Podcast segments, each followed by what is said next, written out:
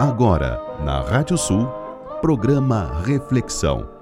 Os grandes temas da nossa cultura em diálogo com a música regional do Rio Grande do Sul. Apresentação: Renato Ferreira Machado.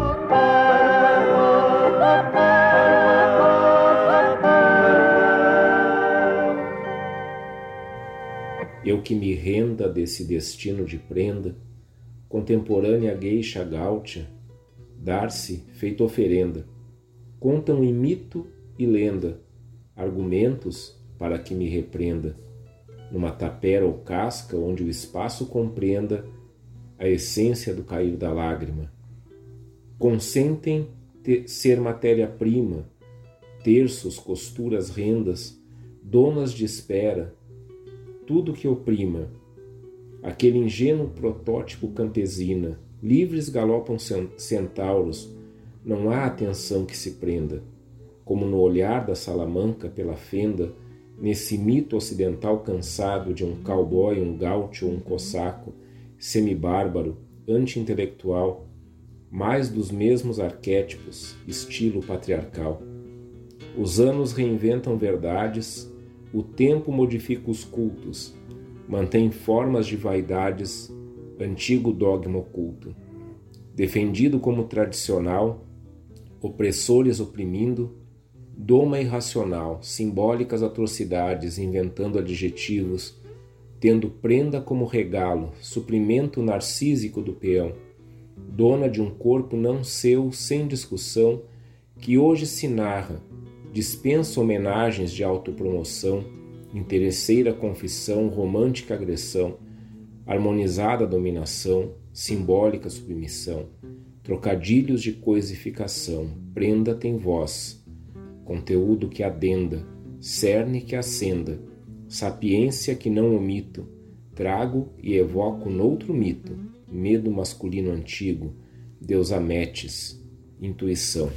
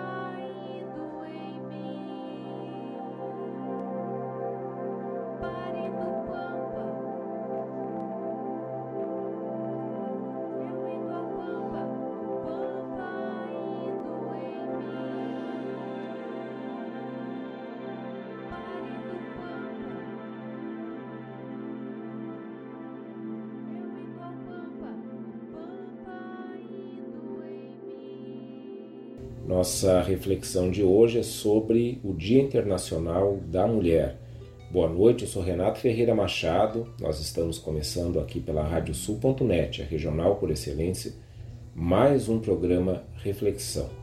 Nosso programa que desde junho de 2020 é transmitido aqui na Rádio Sul, vai ao ar sempre na terça-feira, 22 horas, depois tem duas reprises na semana. A edição do programa é feita pelo Maurício Zanolini.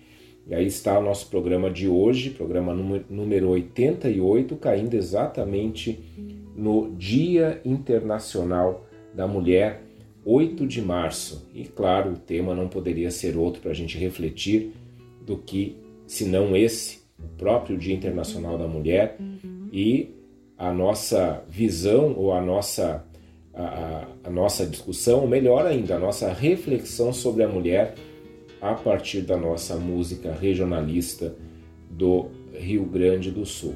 É a segunda vez que a gente faz um programa sobre o Dia Internacional da Mulher. No ano passado, em março, nós fizemos um programa onde apresentamos várias cantoras, cantoras e compositoras com suas músicas e falando um pouco sobre a sua biografia.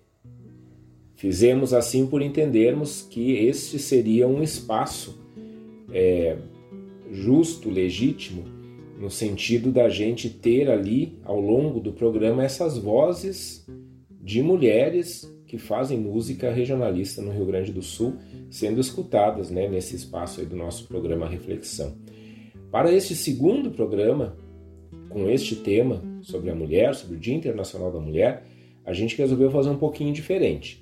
Nós não vamos ter exclusivamente vozes femininas hoje, mas todas as músicas que nós vamos escutar são músicas que têm a mulher por tema, com diferentes abordagens.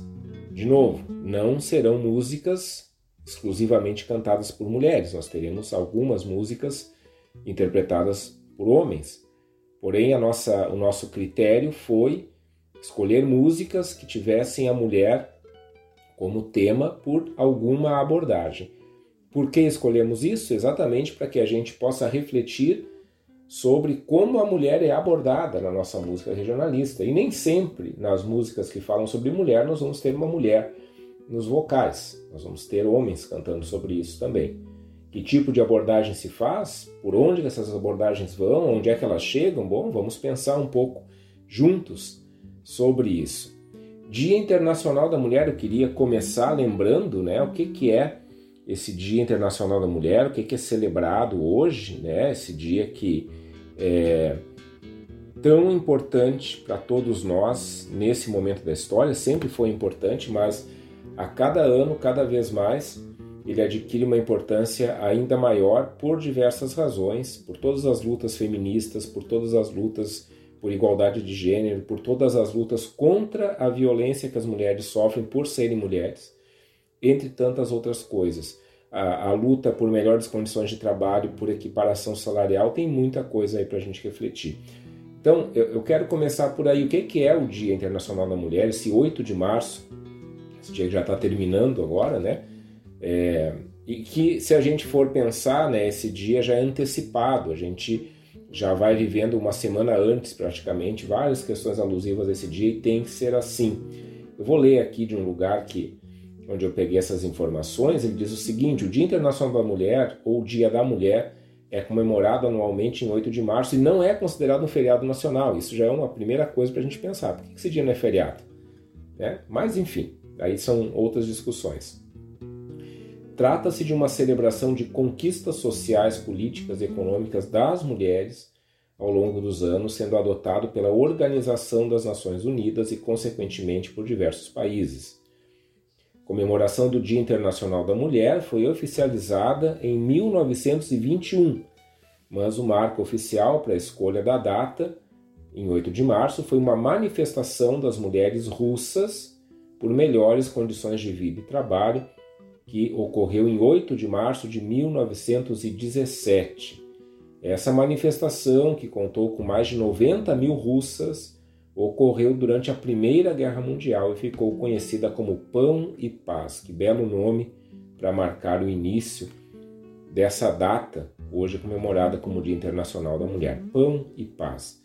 Mas a luta das mulheres por melhores condições de vida e trabalho começou a partir do final do século XIX principalmente na Europa e nos Estados Unidos. As jornadas de trabalho de 15 horas diárias, os baixos salários, a discriminação de gênero eram alguns dos pontos que eram debatidos pelas manifestantes da época. De acordo com registros históricos, o primeiro Dia da Mulher foi celebrado nos Estados Unidos em maio de 1908, onde mais de 1.500 mulheres se uniram em prol da igualdade política e econômica no país. Em agosto de 1910, a jornalista e política feminista Clara Zetkin propôs a realização anual de uma jornada pela igualdade de direitos das mulheres, sem uma data específica. Na verdade, vários acontecimentos levaram à criação de um dia especial para as mulheres. Um deles, talvez esse o mais lembrado, que eu vou falar agora, foi o incêndio numa fábrica de camisas em Nova York, ocorrido em 25 de março de 1911 que mataria 146 pessoas, das quais 129 eram mulheres. O número de vítimas se explica pela, pelas péssimas condições de trabalho e porque uma porta estava fechada para impedir a fuga das trabalhadoras. Na década de 60, a sequência de notícias publicadas em jornais alemães e franceses foi criando o mito de uma suposta greve que teria ocorrido em 8 de março de 1857 em Nova York. Mas essa greve não aconteceu. Com as transformações trazidas com a Segunda Revolução Industrial e após a manifestação das mulheres russas, que determinaria a escolha do dia 8 de março, as fábricas incorporaram as mulheres como mão de obra barata. No entanto, devido às condições insalubres de trabalho, os protestos eram frequentes. Também nas primeiras décadas do século, as mulheres começaram a lutar pelo direito ao voto e à participação política. Apesar disso, por muito tempo a data foi esquecida e acabou sendo recuperada somente com o movimento feminista nos anos 60. A Organização das Nações Unidas, por exemplo, somente reconheceu o Dia Internacional da Mulher em 1975. Atualmente, além do caráter festivo e comemorativo, o Dia Internacional da Mulher ainda continua servindo como conscientização para evitar as desigualdades de gênero em todas as sociedades. Então, um pouco a história desse dia que a gente está terminando hoje Dia Internacional da Mulher, que nasce pela reivindicação de melhores condições de trabalho, que é marcado por essa violência sofrida pelas trabalhadoras lá em Nova York, nessa manifestação onde a fábrica onde elas estavam é, é incendiada, muitas delas acabam morrendo. E depois o reconhecimento que vem das Nações Unidas a partir principalmente do movimento feminista. Como é que a gente trata disso aqui na nossa cultura regionalista do Rio Grande do Sul, como é que a gente aborda a mulher na cultura gauchesca, como é que a gente, eh, que visão vai se formando sobre a mulher dentro desse recorte que é tão nosso, né, da cultura vinda do Pampa, enfim. Respostas para isso, respostas absolutas para isso, nós não temos. Na verdade, nós temos muitos estudos, muitas pesquisas, muitas manifestações E o programa Reflexão pretende contribuir com isso. Refletir é se colocar para pensar a partir de uma experiência, a partir de perguntas, né? E aqui estão as perguntas.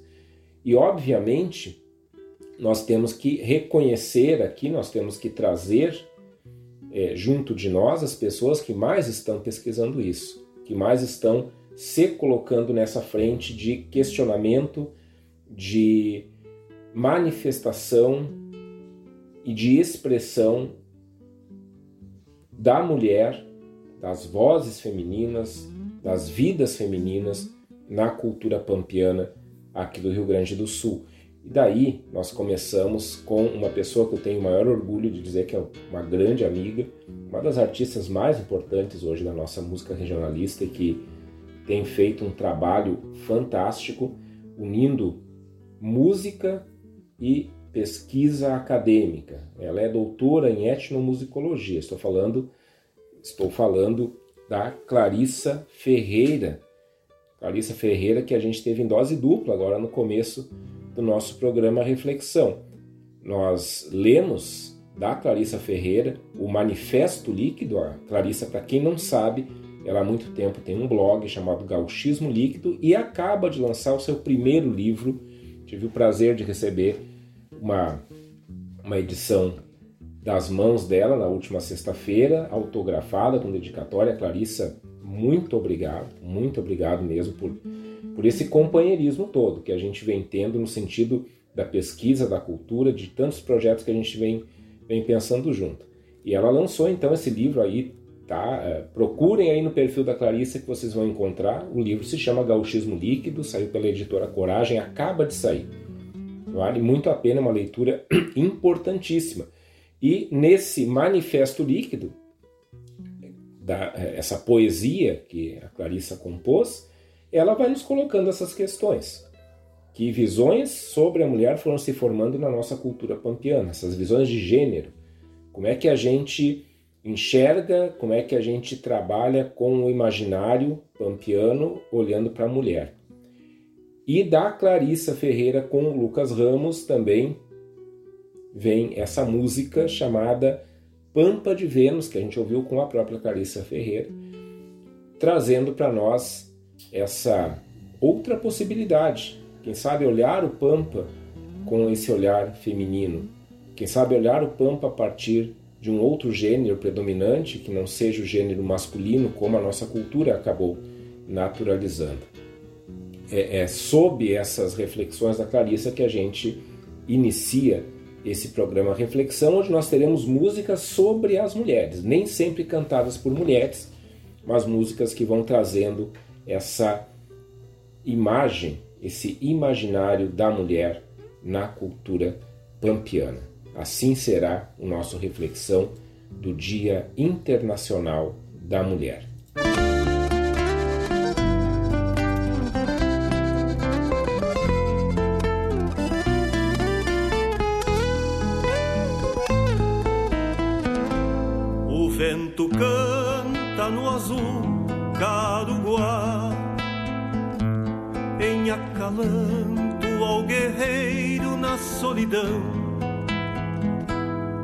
Filha moça, o tempo é pouco ao pai ancião.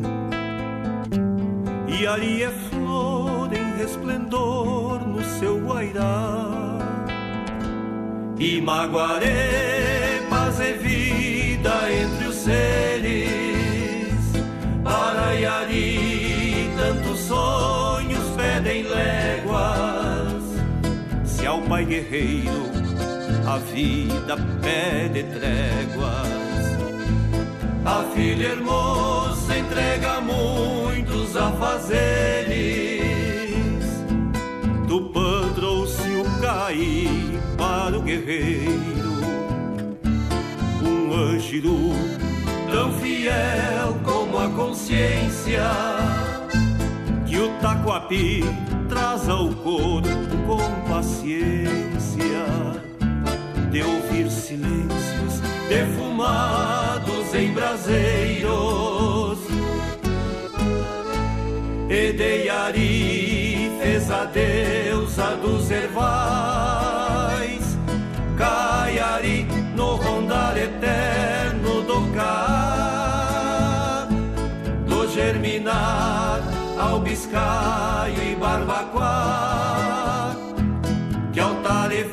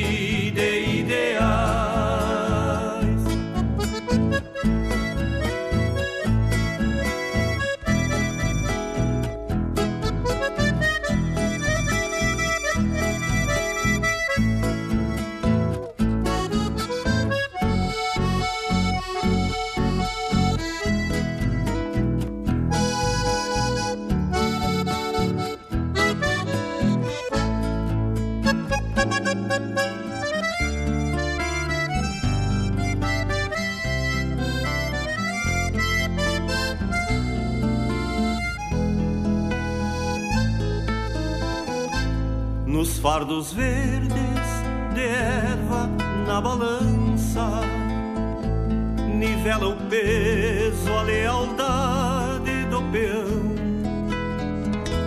sua vontade na cuia do chimarrão, nos faz reponte, amizade e a bonança, sua vontade na cuia do chimarrão nos faz reponte, amizade e a bonança. Tupã trouxe o caí para o guerreiro, um angiru tão fiel como a consciência que o taquapi traz ao corpo com paciência de ouvir silêncios defumados em braseiros. E fez a deusa dos ervais,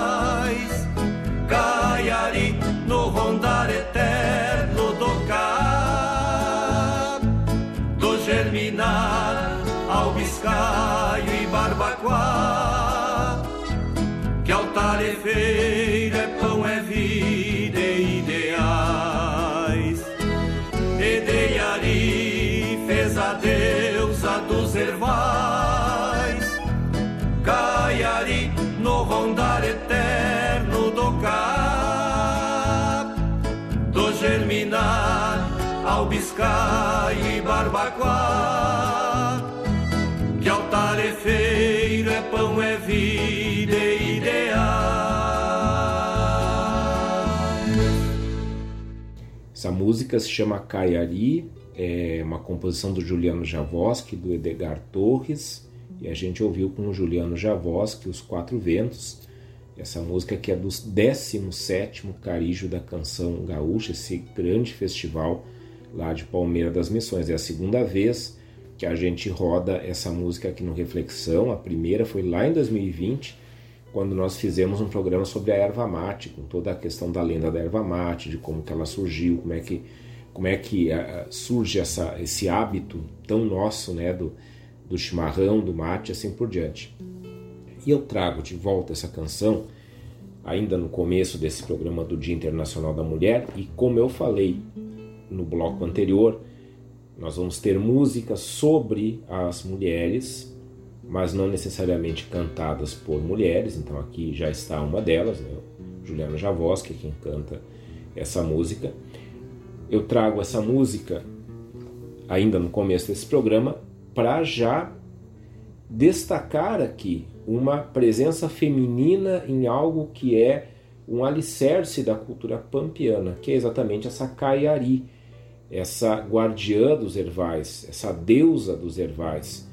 Vamos lembrar essa lenda da erva mate, né? A gente tem essa, a, essa menina Guarani que está cuidando do seu pai, que já está velho, né? E ela decide não casar para se dedicar ao pai e são visitados por um emissário de Tupã Em algumas versões da lenda, quem visita eles é Jesus Cristo. Então aí a gente tem algumas, algumas variações dependendo de quem contou a lenda e em qual contexto foi contado. Esse emissário, esse ser divino, essa, esse ente divino, ele, ele chega à noite na, na cabana deles, é acolhido calorosamente pelo, por essa menina e, e pelo seu pai e lhe é oferecida uma bebida revigorante, uma bebida que lhe, lhe traria de volta as forças que ele teria gasto no caminho, no trajeto até chegar a essa cabana onde ele estava pedindo pousada. E essa bebida nada mais é do que o chimarrão ou o mate. E ao amanhecer, então, ele se revela como um emissário de Tupã e, e ele concede, concede à menina e ao seu pai um desejo, né, aquilo que eles quisessem pedir.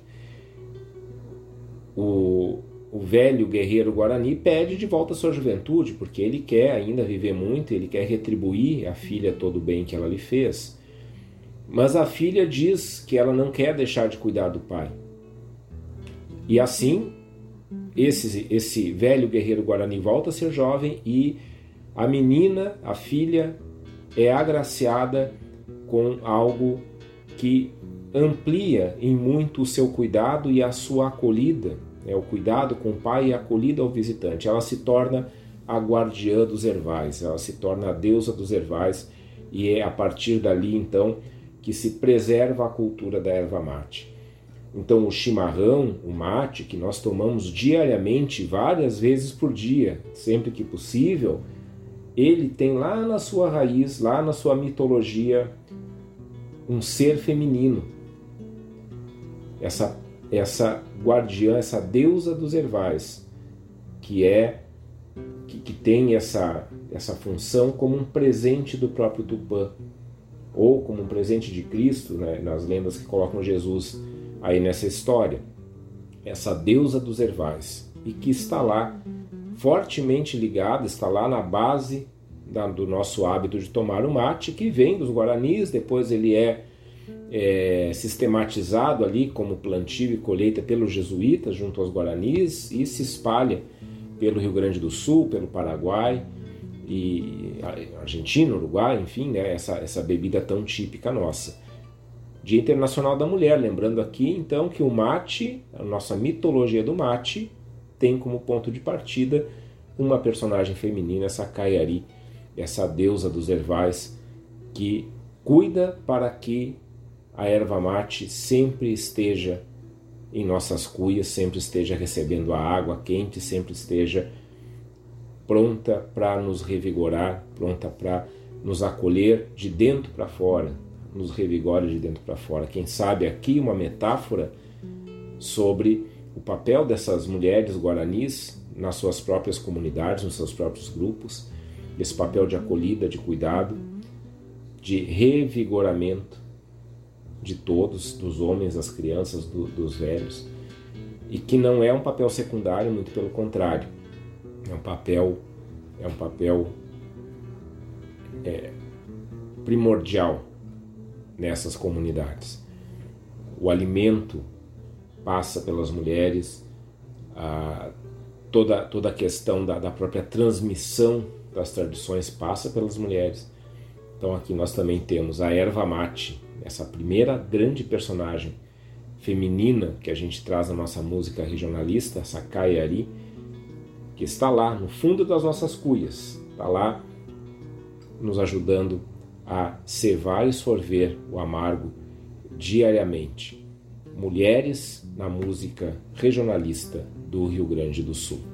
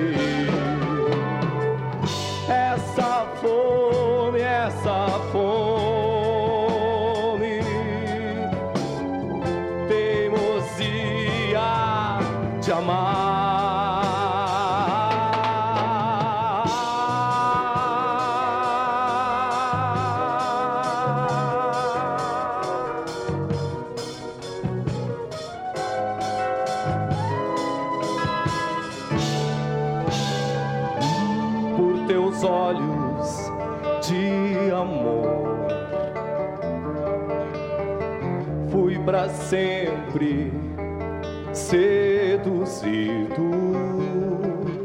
Mil vidas de homem daria para ser de novo cativo.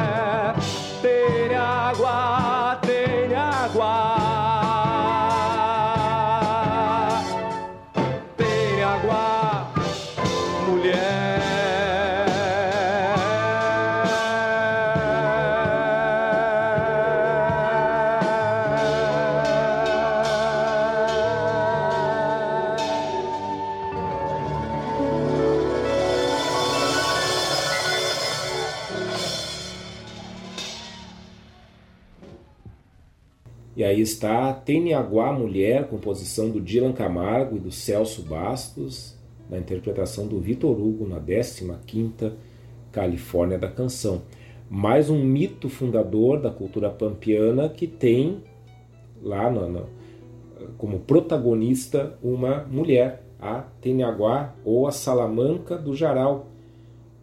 Essa é uma das grandes lendas do Rio Grande do Sul, isso o Simões de Lopes Neto coloca né, lá na, na, no seu clássico da, das lendas gaúchas, né, e nós temos também a versão que o Barbosa Lessa coloca lá nas histórias, histórias e lendas do Rio Grande do Sul, e está aí e está aí por um, um essa, essa personagem está aí por, por vários motivos bastante importantes. Como, como toda lenda, todo mito, de certa forma, a lenda da Tenhaguá, a lenda da Salamanca do Jaral, ela vai se formando para explicar algumas coisas lá das origens desse nosso lugar do mundo, lá das origens desse, desse povo todo que habita o Pampa e que é miscigenado, e essa é uma característica nossa aqui, essa miscigenação de vários lugares do mundo que acabam passando por aqui em alguns momentos da história. Vamos lembrar um pouco, vamos lembrar um pouco essa história, essa lenda da Tenyaguá. Vou ler aqui também um lugar onde peguei uma síntese, só para a gente é, voltar um pouquinho nessa história e entender do que, que ela trata. A Tenyaguá é uma princesa da região moura, transformada em lagartixa pelo diabo vermelho dos índios, o Anhangapitã. Séculos atrás, quando caiu o último reduto árabe na Espanha, né, vamos lembrar que nós temos toda, toda a Península Ibérica por muito tempo como tomada ali né, pelo, pelos povos árabes, né, naquelas grandes guerras, as cruzadas, enfim. Quando cai o último reduto árabe na Espanha, ela veio, essa princesa veio fugida e transfigurada em uma velha, para que não fosse reconhecida e aprisionada.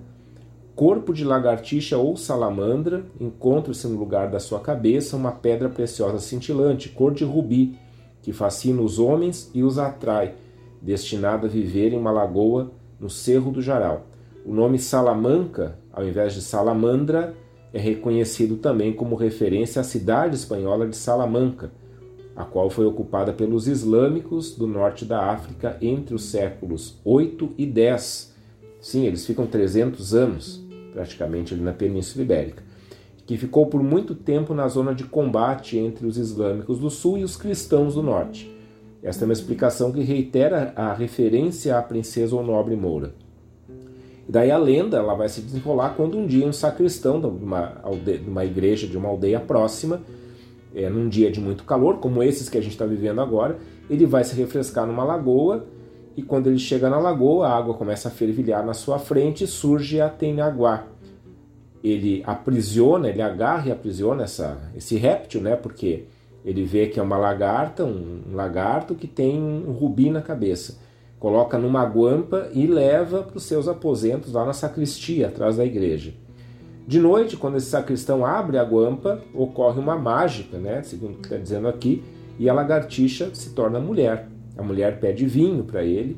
O único vinho que ele pode oferecer era o vinho do padre, o vinho consagrado, e ele vai buscar e oferece para ela. Todas as noites isso se repete.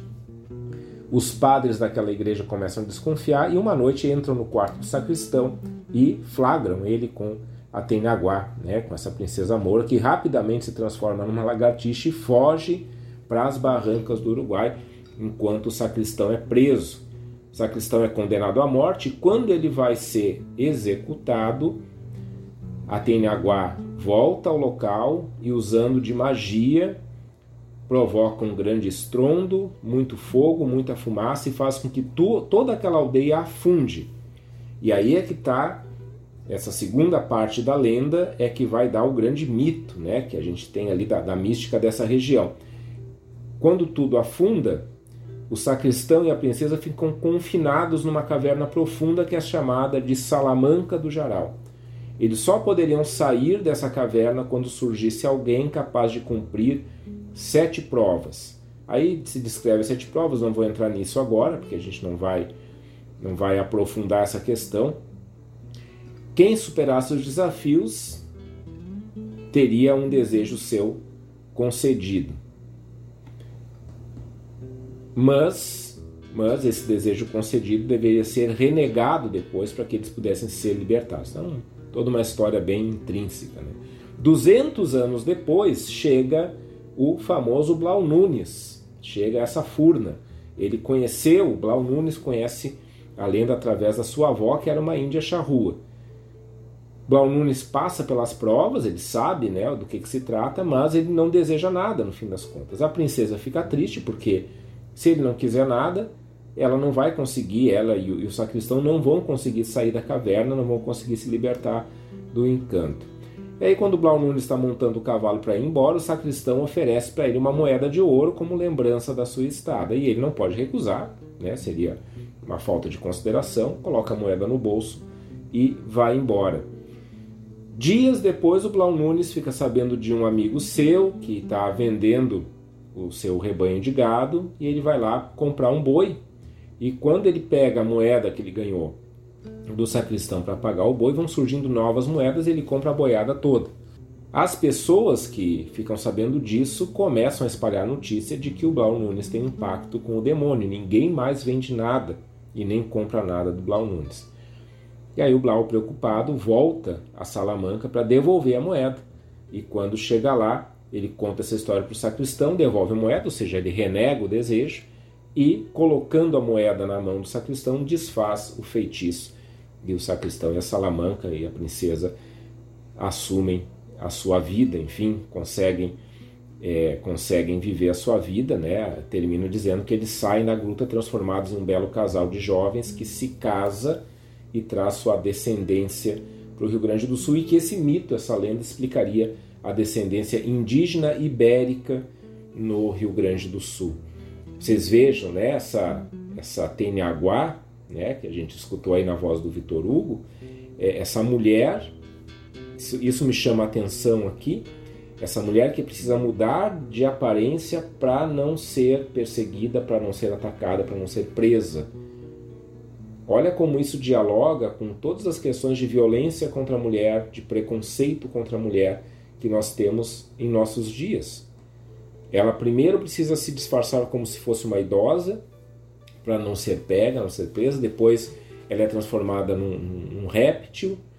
E ela só se revela para uma pessoa e fica com essa pessoa até o final. Além do que, né, no contexto em que essas lendas se formam, a grande desconfiança com que se viam as mulheres que lidavam com questões espirituais e religiosas, desde as mulheres da, dos povos originários até mulheres de outros povos que trabalhavam com, com chás, com, com benzeduras e assim por diante. É todo um contexto onde as mulheres precisam se disfarçar para poderem continuar vivendo, vivendo.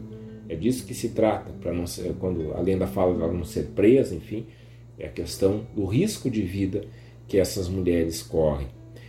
E assim a gente tem primeiro então a Caiari, essa, essa Guarani que é a, a, a guardiã dos ervais, agora tem Aguá, essa princesa Moura que, que vem para cá disfarçada e que fica ali com o homem que a ama, apesar de, de tudo ir contra isso. E a gente vai ter outras mulheres retratadas em nossa cultura regionalista.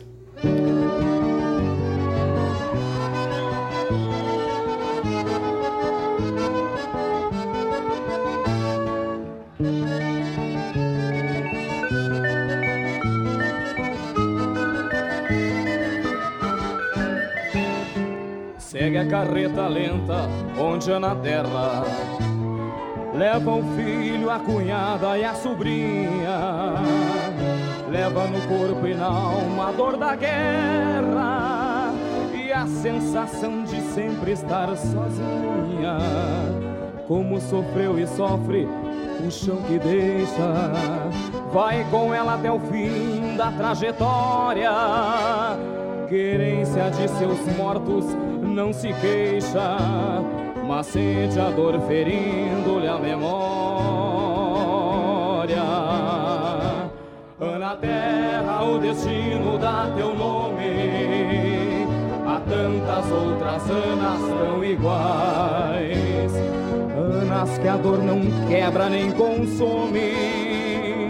Anas da terra, mães e nada mais. Teu nome. Há tantas outras Anas tão iguais Anas que a dor não quebra nem consome. Anas da terra mais e nada mais.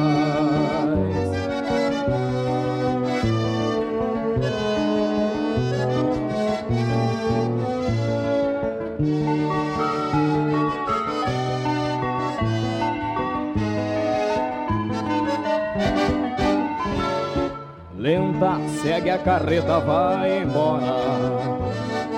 Não sabe o rumo, vai a Deus dará. Nada mais tem qualquer querência agora. Pra remendar a vida servirá. Tem filho de Pedro missioneiro nele seu homem nunca morrerá. Na terra, por ele o mundo inteiro, sem ter medo de nada enfrentará. Na terra o destino dá teu nome, há tantas outras anas tão iguais. Anas que a dor não quebra nem consome, Anas da terra, mães e nada mais. Ana terra, o destino dá teu nome. Há tantas outras Anas tão iguais. Anas que a dor não quebra nem consome. Anas da terra, mães e nada mais.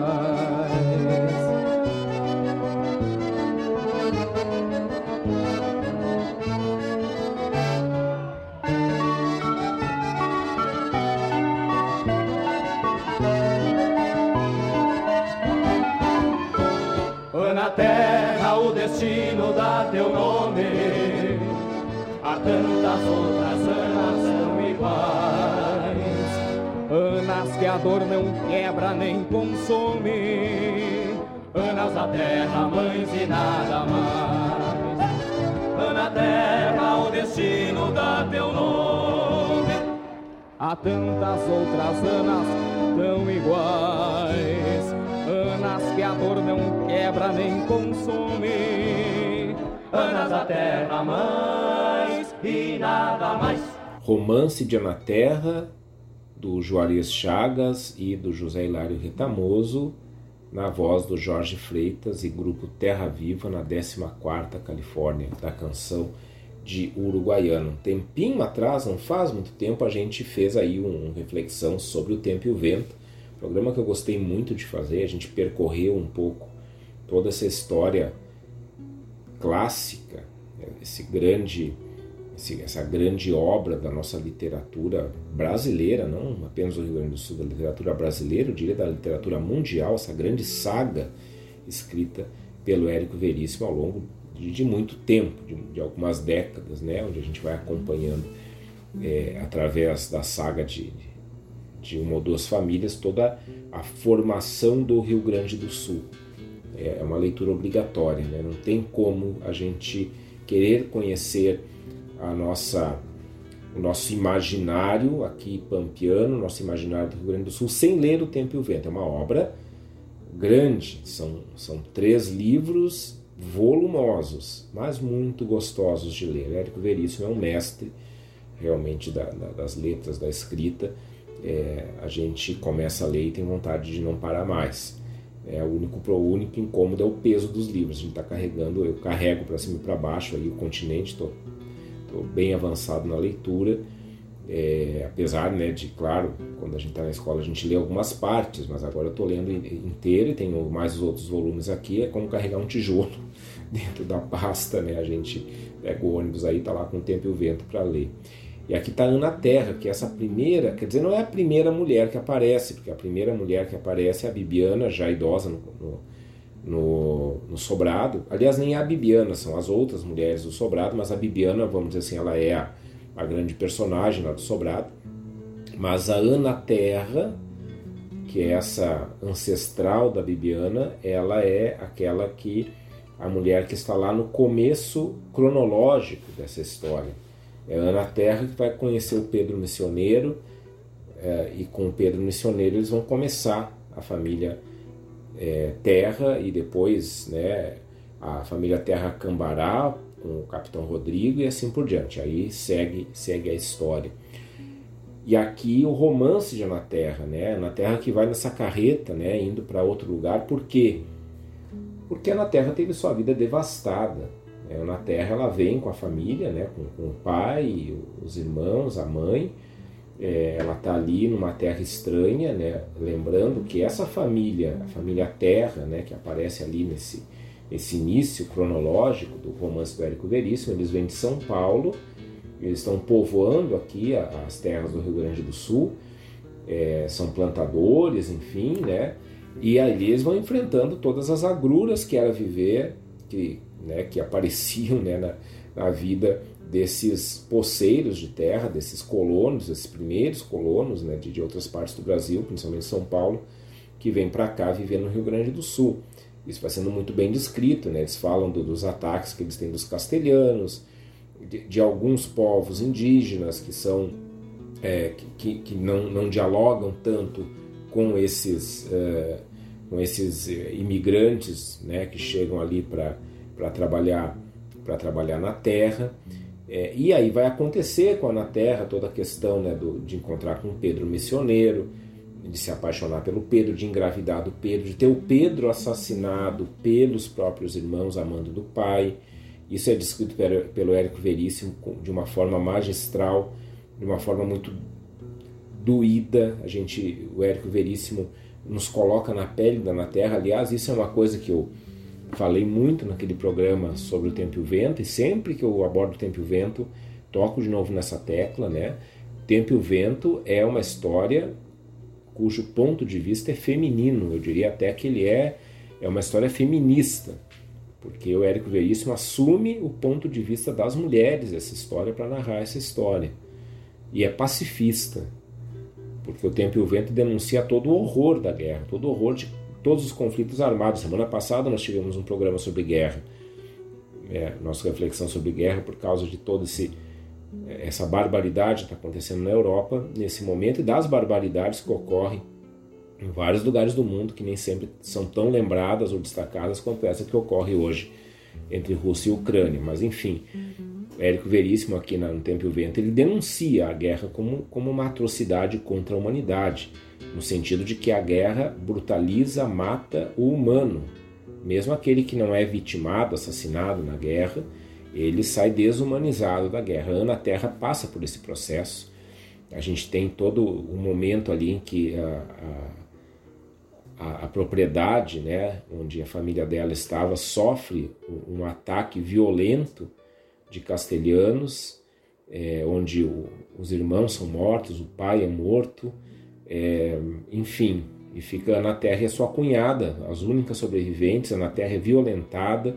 Tudo isso Érico Veríssimo vai falando. E Ana Terra, com tudo isso que ela sofre, depois ela, ela e a cunhada e os filhos, né, o filho dela e, o filho da cunhada, eles são recolhidos por um, uma caravana que está indo para Rio Pardo. É, e a Ana Terra vai se tornar parteira, parteira ela, com toda a violência que sofreu, vai ser aquela que vai ajudar outras mulheres a colocarem mais vida no mundo. É muito bonito isso que o Érico Veríssimo faz, com um realismo magistral, sem fugir daquilo que é responsabilidade de quem escreve sobre esses grandes conflitos que nós tivemos no Rio Grande do Sul. Ninguém fez isso como Érico Veríssimo. Ninguém. Eu não conheço nenhum outro escritor que conseguiu registrar dessa forma, tão tocante, tão humana, essa, essa nossa história de batalhas que nós temos aqui, mostrando que essas batalhas armadas nos desumanizaram em boa parte. E quem nos salva são essas anasterras, essas bibianas, porque elas conduzem o tempo e o vento. Né? Que nome, que nome que, que o Érico deu para a obra dele, o tempo e o vento. O vento que é essa ação do invisível, né? esse ar que todos respiramos, e o tempo que passa para todos e que é muito maior e superior ao espaço. O romance de Anaterra, né? Que romance é esse que Anaterra vive depois de ter perdido tudo? Anaterra, que é mais uma das mulheres que na nossa cultura pampiana vive a crise entre esperança e as dores do viver.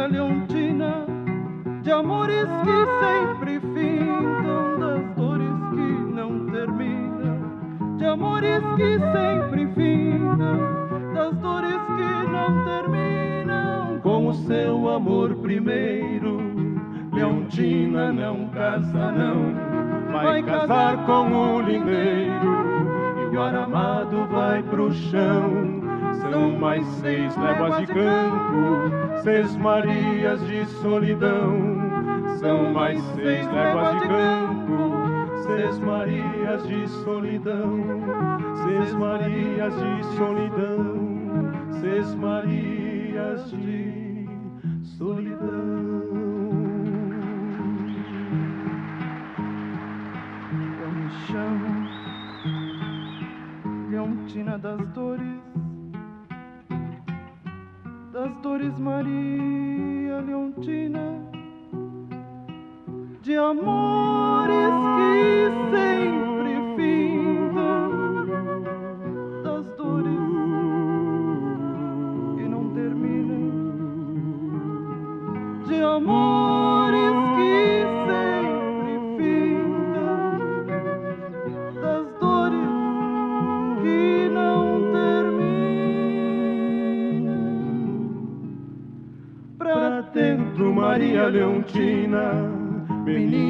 Vai no galpão. Leontina de quarto e sala, Leontina, quarto e prisão. Leontina de quarto e sala, Leontina, quarto e prisão. Lai, lai, lai, lai, lai, lai, lai. Lai,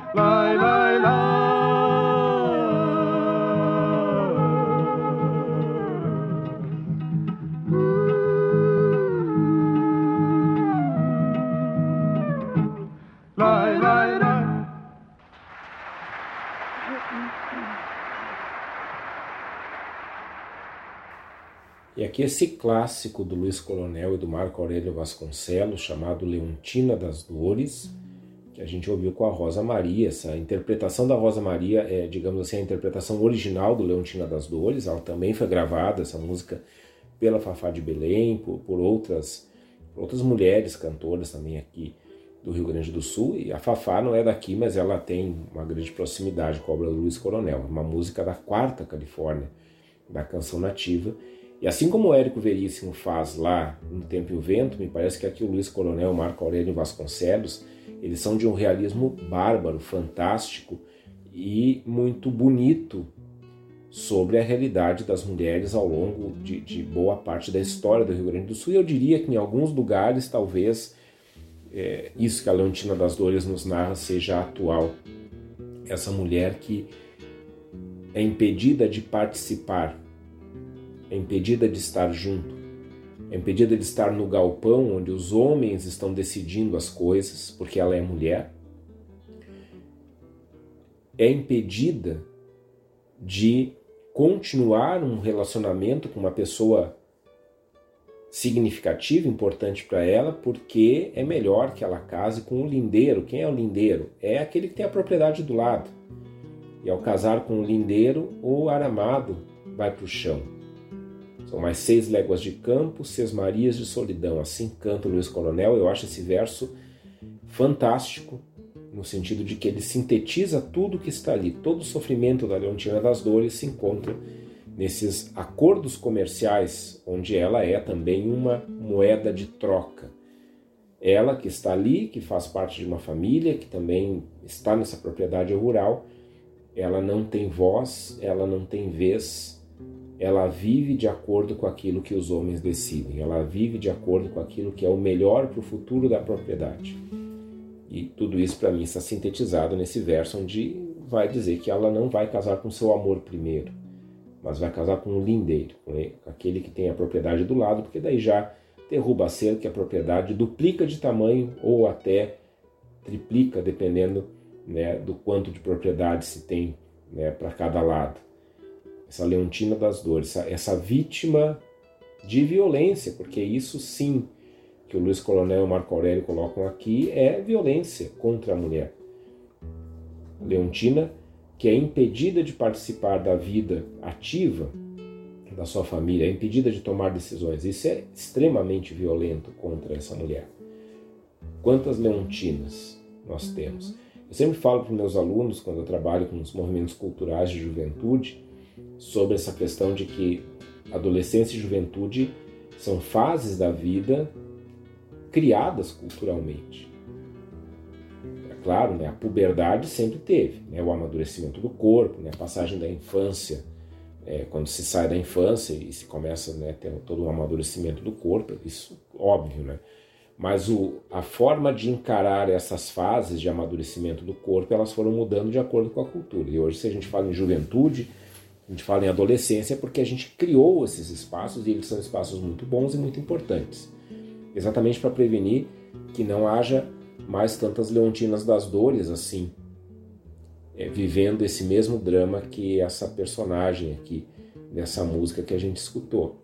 Por que, que eu falo falo isso para meus alunos? É, falo exatamente para se darem conta de que nós, é, pessoas da minha idade para mais jovens, é, talvez algumas um pouco mais velhos até, 10 anos mais velhos, assim que eu, nós já pegamos toda uma fase em que essa questão de juventude, adolescência eram coisas que né, estavam em definição e depois já estavam muito bem definidas. Hoje nós temos Estatuto da Criança e do Adolescente, Estatuto da Juventude.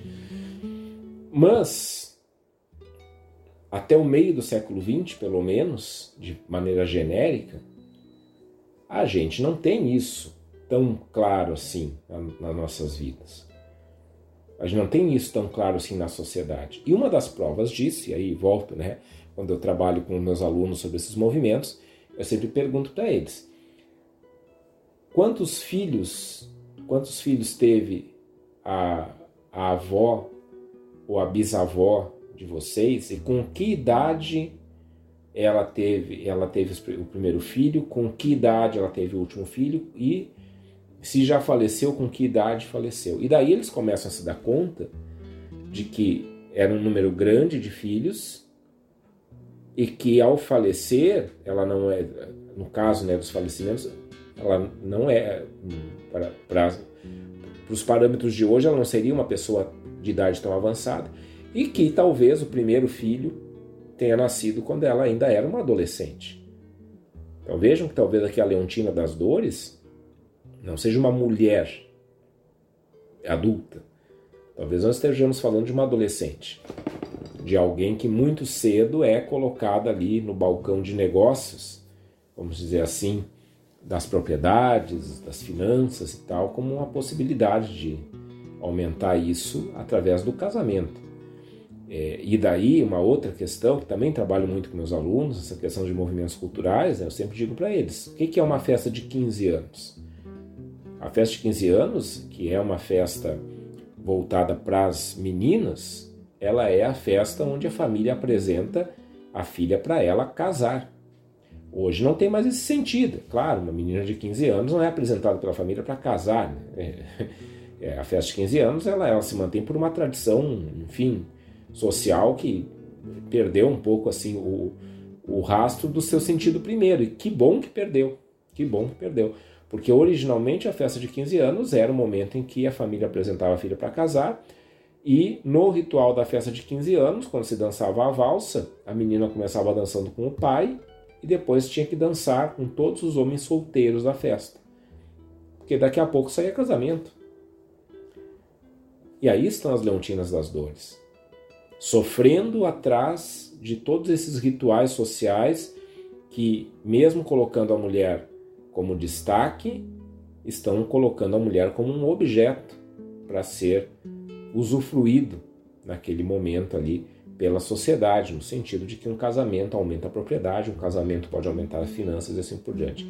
É esse o tom, é esse o tema da Leontina das Dores e sempre é bom lembrar, né, é, o Luiz Coronel fez outras músicas com essa personagem, né, essa, com a Leontina das Dores, também foram músicas apresentadas nos festivais, acho que todos até na, na, na Califórnia, e tem um belíssimo álbum com as composições, composições do Luiz Coronel, então com as Leontinas do Luiz Coronel e outras músicas que foi gravado uns quatro anos atrás, se não me engano, pela Fafá de Belém, que já na década de 70 havia gravado algumas músicas do repertório nativista. É interessante, a Fafá de Belém muito próxima aqui dos nossos compositores, da nossa música regionalista, ela que é lá de Belém do Pará, região norte do Brasil, muito, muito próxima. Então aqui está, de novo, né? Eu, como eu falei lá no começo, Dia Internacional da Mulher, como a mulher é retratada em nossas músicas. Aqui nós temos, né, a Rosa Maria cantando uma música composta por dois homens, Luiz Coronel e Marco Aurélio Vasconcelos, mas que com certeza souberam chegar a fundo em alguns dos grandes problemas que atingem as mulheres na nossa cultura.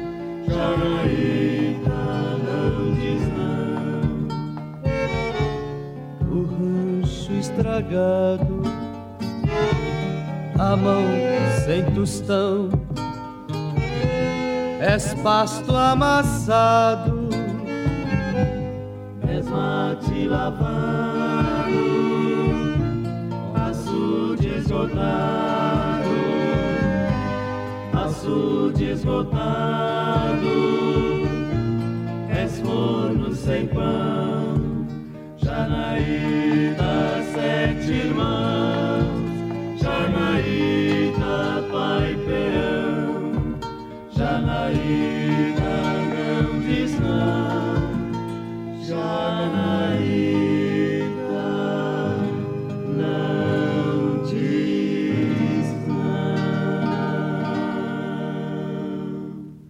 música se chama Janaíta, composição do Cláudio Garcia e do Valdir Garcia. A gente escutou com os tapes e essa é uma música que foi apresentada na terceira Califórnia da Canção de Uruguaiana. Uma música que, na primeira vez que eu escutei, me tocou profundamente pela maneira como ela apresenta essa narrativa de degradação de uma mulher desde a sua infância.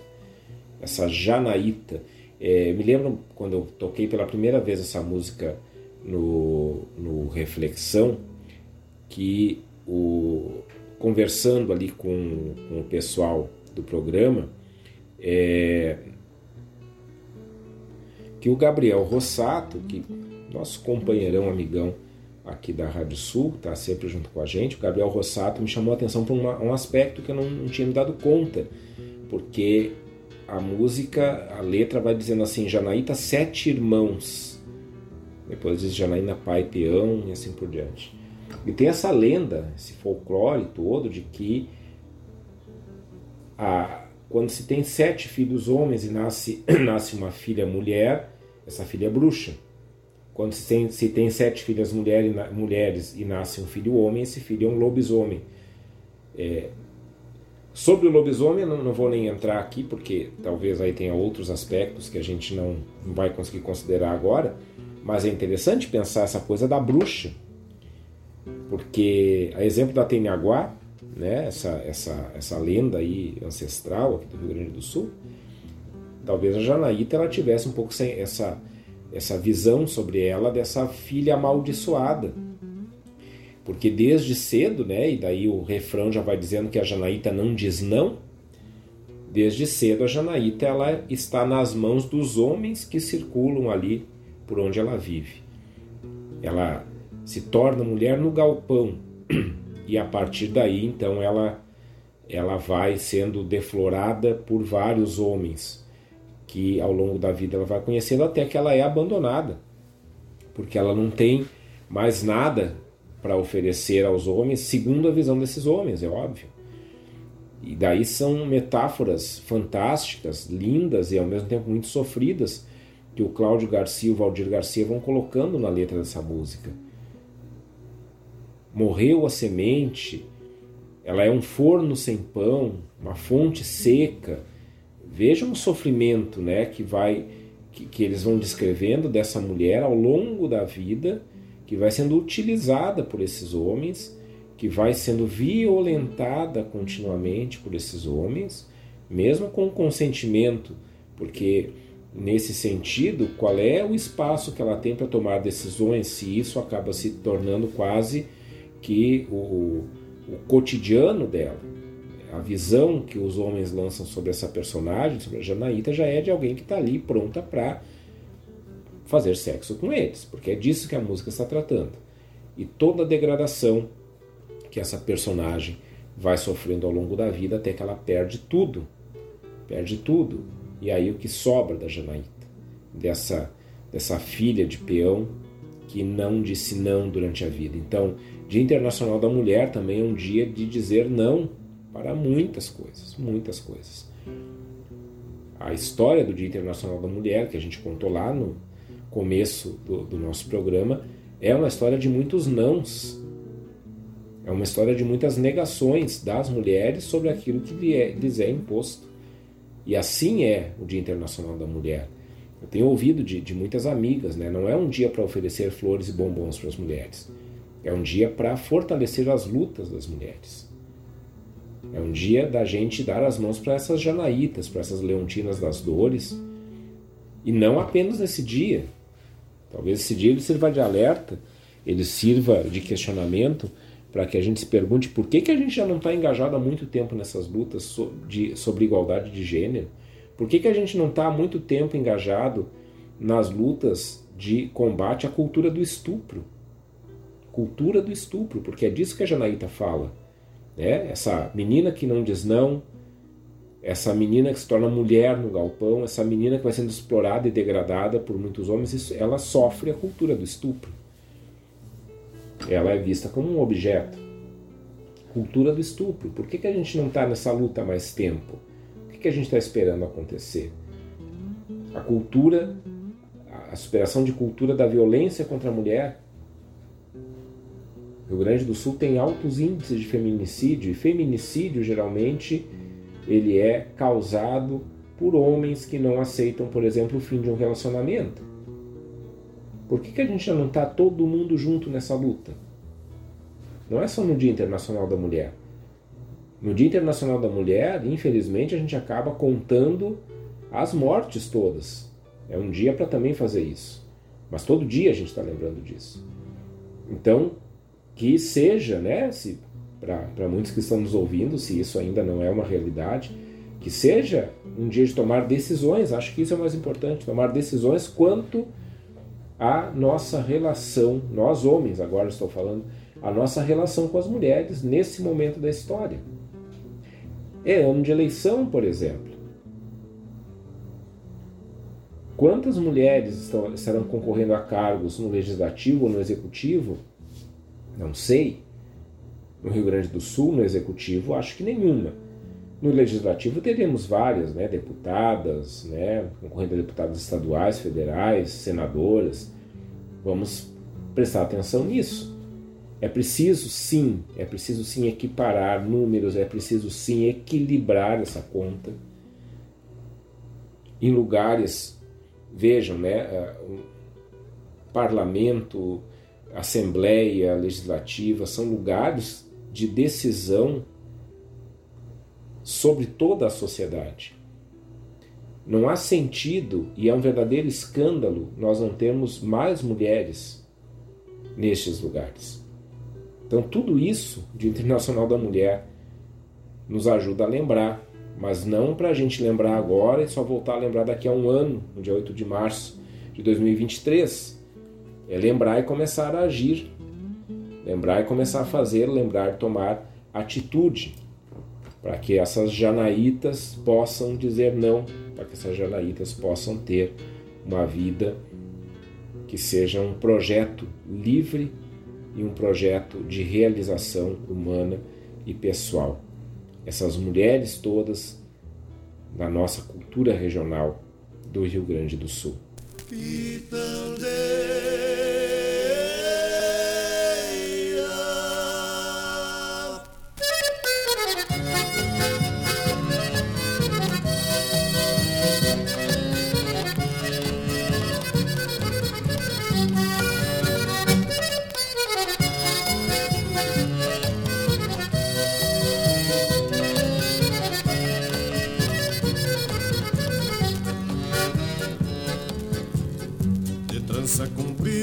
Chapéu de palha numa queixa paia já de lombo arcado. Vai entrando cedo, é segunda-feira Velha quitandeira chega no povoado.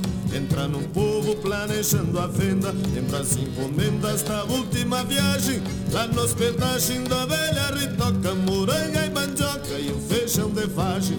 Lá na hospedagem da velha ritoca Moranga e mandioca e o feijão de vagem A peça que chamou ao trote Ela lembrou que a sorte de colo que mama E ficou em casa pra mana cuidar.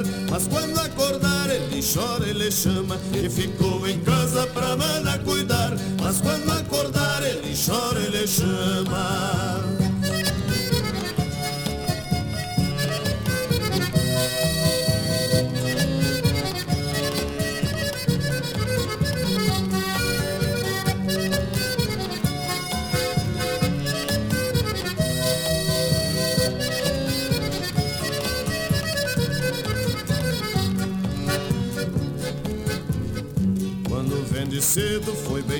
quitanda Agradece a Deus da sorte que tem.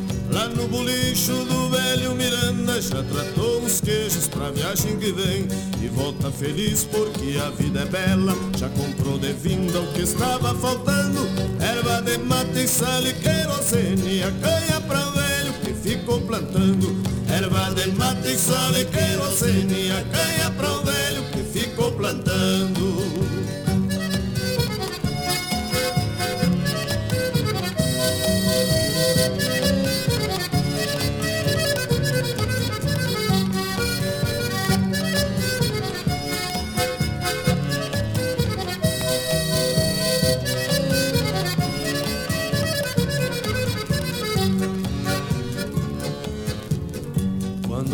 cedo foi bem de quitanda Agradece a Deus na sorte que tem. Lá no bolicho do velho Miranda Já tratou uns queijos pra viagem que vem. E volta feliz porque a vida é bela Já comprou de vinda o que estava faltando. Erva de mate e sal e querosene A canha pra o velho que ficou plantando. Erva de mate e sal e querosene A canha pra o velho que ficou plantando. Erva de mate, sal e querosene A canha para o velho que ficou plantando Erva de mate, sal e querosene E a canha para o velho Que ficou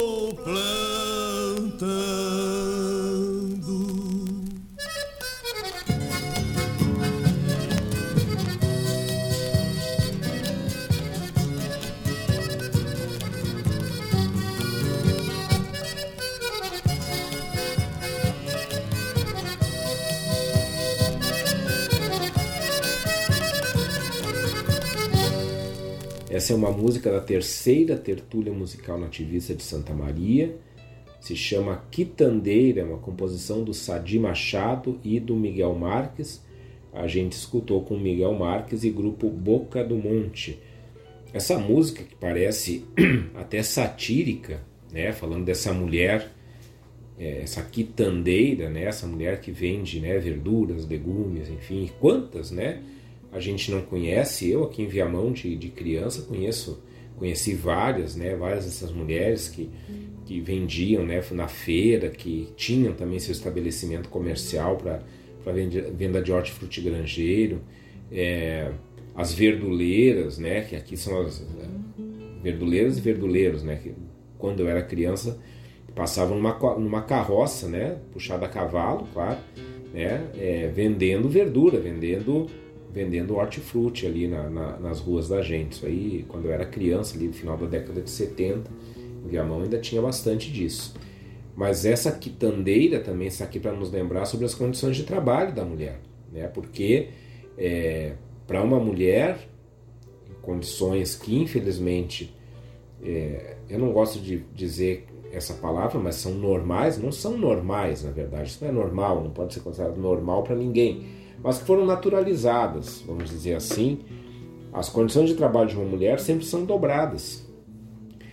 Porque, na medida em que uma mulher assume tarefas, é, como, por exemplo, é, ser, vender algo numa feira, enfim, seja o que for, é, aqui a gente está falando de uma quitandeira, porque a música traz isso e, e, e é um tema, uma temática regionalista. Mas essa quitandeira, além das vendas que ela faz, ela precisa fazer comida, ela precisa para sua família, ela precisa cuidar dos filhos. É, e aí fala do, da, dos filhos que choram, enfim, sempre algo redobrado. E aí fala lá pelas tantas na música que ela deixou o pequeno para a mana cuidar. Isso é muito sério. Isso é muito sério porque a gente tem um sem número de mulheres que trabalham é, trabalham com tarefas, com, enfim, com serviços é, que lhes exigem muito tempo, muita dedicação e que geralmente acabam é, deixando seus filhos menores para que as filhas, um pouco mais velhas, cuidem desses filhos menores. Eu não estou aqui colocando culpa em ninguém, estou dizendo das condições de trabalho dessas mulheres, que não tem uma creche onde deixar o filho, ou que às vezes o trabalho que elas assumem. É um trabalho que não, é, não abre espaço para que elas possam também ter uma estrutura para cuidar dessas necessidades.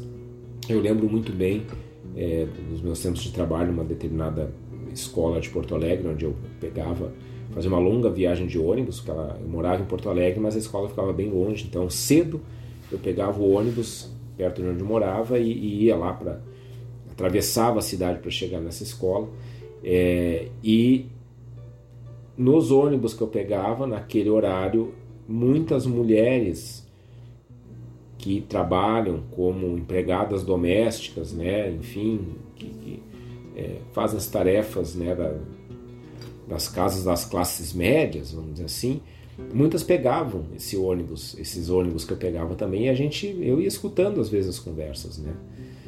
E, e muitas e muitas vezes é, escutava elas dizendo: Ah, pois é, eu deixei lá o leite já pronto para o nenê quando acordar, e a minha filha vai dar para ele, depois ela vai para a escola. Que idade tem essa filha, né? E as, muitas vezes também ouvi coisas tipo: Ah, pois é, que bom que tá que o ônibus passou no horário e tal, porque eu vou chegar a tempo de fazer o café para os filhos da, da patroa.